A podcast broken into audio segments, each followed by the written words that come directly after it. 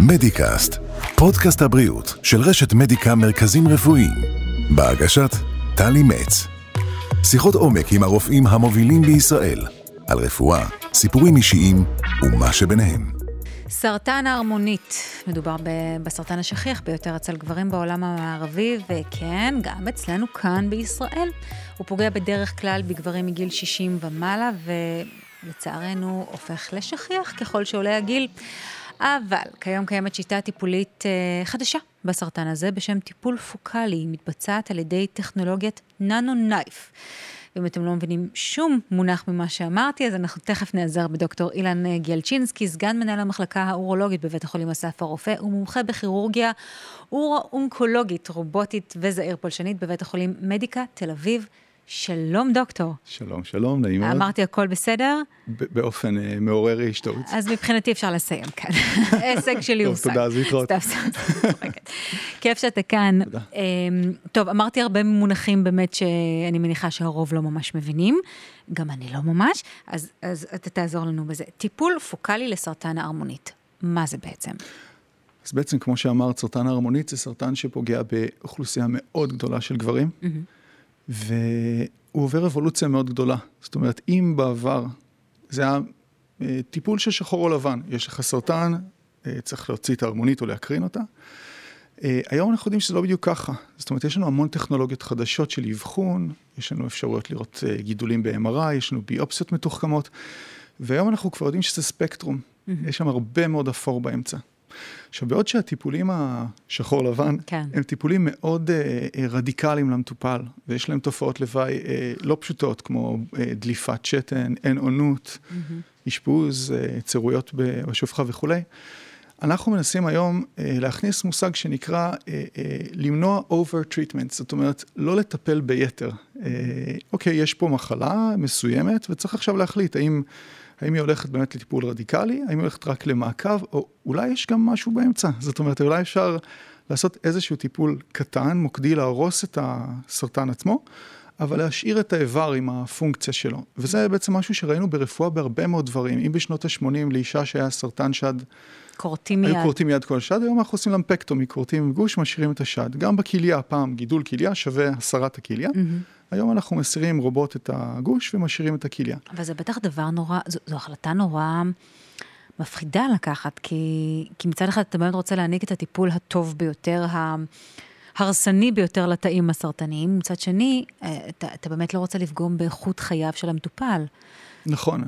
אז אם בעבר, נגיד לפני 15 שנה, להגיד את המושג טיפול פוקאלי, זה היה מילה גסה. זאת אומרת, mm. איך אתה יכול לדעת איפה הגידול נמצא? כן. היום זה כבר אחרת, יש לנו מכשירי MRI מאוד מאוד טובים, יש לנו ביופסיות מאוד מתוחכמות, אנחנו יכולים לתחום את הגידול הזה ולהבין בדיוק איפה הוא נמצא ומה הטיב שלו. Mm-hmm. ואז להחליט האם מדובר במשהו שהוא רק למעקב, האם מדובר על משהו שבאמת אין ברירה וצריך לקחת את כולו, או אולי זה בסך הכל משהו ש... לא יהרוג את המטופל, צריך להרוס אותו ולהמשיך uh, לעקוב באופן uh, אקטיבי אחרי שאר ההרמונית, ואז לאפשר לו את כל הטוב שבחיים, אומר, תפקוד מיני טוב וכולי. כן. בעיקר אצל אנשים צעירים, זאת אומרת, uh, והיום האוכלוסייה היא צעירה. מה זה צעירים? אני מטפל בסרטן הערמונית גם מגיל 40. אה, כן. זה, זה הולך ופוחת הגיל עם השנים? אה, האבחון הופך ונעשה יותר מוקדם, זאת אומרת, עם ההתפתחות של מרקרים בדם וביופסיות mm. מתוחכמות ו-MRI ובדיקות screening וכו'. ועלייה במודעות גם, אני מניחה. לגמרי, כן, לגמרי. לבצע בדיקות במידת הצורך גם בגיל מוקדם יותר ולא לחכות לגיל 60. נכון. זאת אומרת, טוב, זה, זה סטטיסטית הגיוני שהנתונים עולים לא רק בגלל הבדיקות, אלא בגלל עוד סיבות שלצערנו. לגמרי. טוב, אז דיברנו על הטיפול הפוקאלי. בוא נדבר על ה NanoKnife, עוד מושג לא ברור ש, שהזכרתי. מה זה בעצם? אז NanoKnife זו טכנולוגיה באמת mind uh, blowing, פורצת דרך. אם בעבר מה שהיה לנו על מנת להרוס גידול קטן היה אופציה טרמית, זאת אומרת להקפיא אותו mm-hmm. או להרתיח אותו, היום יש טכניקה מאוד מאוד מיוחדת שגורמת לסרטן להשמיד את עצמו. כן. ככה אנחנו רוצים, שהוא ישמיד את עצמו, זה ווין ווין. נכון, אז מה שקרה בשנות ה-80 גילו שכשמעבירים זרם חשמלי דרך תא, התא הזה נפתח לרגע ונסגר, וככה ניסו במעבדה uh, לשחק בתאים. באיזשהו שלב הפכו את זה לאימפליקציה כירורגית, וגילו שאם אתה מעביר זרם בין אלקטרודות שתוחמות בתלת מימד את הגידול, התאים שלו לאט לאט מתערערים ובאיזשהו שלב מפעילים מנגנוני השמדה עצמית ומפרקים את הגידול לבד. וואו. זה מדהים. ו... בעזרת השיטה הזאת אנחנו לא צריכים לייצר חום או קור ברקמה, אנחנו לא פוגעים בעצבים של התפקוד המיני, לא בצינור השתן ולא בשום דבר שעובר שם, אבל מאידך אנחנו מגיעים להשמדה של כמעט 100% מהגידול, אה, בצורה מאוד מאוד מאוד אינוסנטית למטופל, זאת אומרת הוא עובר את זה, הולך הביתה באותו יום, ולמעשה אין כמעט תופעות לוואי לטיפול הזה. איך זה לא, זה, זה לא משהו משנה עולמות, איך לא מבצעים את זה בכל, לא יודעת, בכל סוגי הסרטן ובכל סוגי המחלות בכלל. זאת אומרת, זה נשמע ממש מהפכני. זה מהפכני. אה, זו טכנולוגיה ש, שקשה ללמוד אותה, זאת אומרת, כדי, כדי להתמקצע בה נסעתי לאוסטרליה למשך שנה וחצי, ללמוד אותה ממי שעושה אותה הרבה. אה, והיא דורשת הרבה מאוד תכנון קפדני, אתה צריך למפות את ההרמונית, אתה צריך לייצר הולוגרמה תלת-מימדית, אתה צריך לדעת איך לאגף את הגידול על מנת שהוא יהיה מוקף מכל איבריו, ואיך לעשות את זה נכון. אבל אם אתה בוחר את המטופל הנכון, זאת אומרת, כזה שיש לו באמת גידול אחד קטן בודד, כזה שאתה אומר, מה, על זה הוציאו לו את ההרמונית, על זה עכשיו הוא יהיה אימפוטנט, על זה הוא ידלוף שתן. אה, ואתה אתה, אתה בוחר את החולה הנכון, את המטופל הנכון, ואתה עושה את זה בצורה נכונה, אז יש למטופל הזה את כל הבנפיטס של היתרונות, ומצד שני יש לו את כל, ה, את כל הבטיחות של, אה, אה, של טיפול בסרטן עצמו. זה משהו ש, שכבר ממש קורה, השימוש בטכנולוגיה? זאת אומרת, זה ממש מבוצע? כן, בעולם עושים את זה היום בכל המרכזים הגדולים, בממוריאל בארצות הברית, בסנט וינסנס ושלמת באוסטרליה, באוניברסיטת קולג' בלונדון, בכל המרכזים הגדולים, אני עושה את זה בישראל כבר ארבע שנים. מדהים. אה, ולמעשה זה משהו שהולך ותופס תאוצה, כן, זה משהו שאנחנו, אה, אני מאמין שבאיזשהו שלב אה, זה ילך ויחליף את הניתוחים היותר ויותר גדולים, למרות שתמיד יהיה להם מקום בגידולים כן. מאוד אגרסיביים. אני מניחה שגם לא בכולם אפשר לבצע את, ה, את הטכנולוגיה הזו, או, או טיפול בטכנולוגיה הזו. זאת אומרת, אני מניחה שזה מאוד תלוי גם במטופל. נכון, יש לנו שני, שני סוגים של אוכלוסיות, שתי סוגים של, שני, שני סוגים של אוכלוסיות. שני סוגים, כן, אמרת טוב. אז אוכלוסייה אחת זה באמת אנשים צעירים שיש להם גידול קטן, לא אגרסיבי במיוחד, שאתה אומר, אני צריך לשמר את איכות החיים של האיש הזה. זה לא הגיוני שבגיל הזה הוא יהיה כן. אה, נטול הרמונית. אוכלוסייה שנייה זה אוכלוסיית הצלה. זאת אומרת, אנשים שעברו בעבר טיפול קרינתי וחזרה המחלה. Mm. ורובוטית אנחנו לא יכולים לנתח אותם, כי זה קשה נורא לנתח אחרי הקרנות, אי אפשר להקרין אותם שוב, ועכשיו יש להם בעיה, הגידול חזר ואין מה לעשות.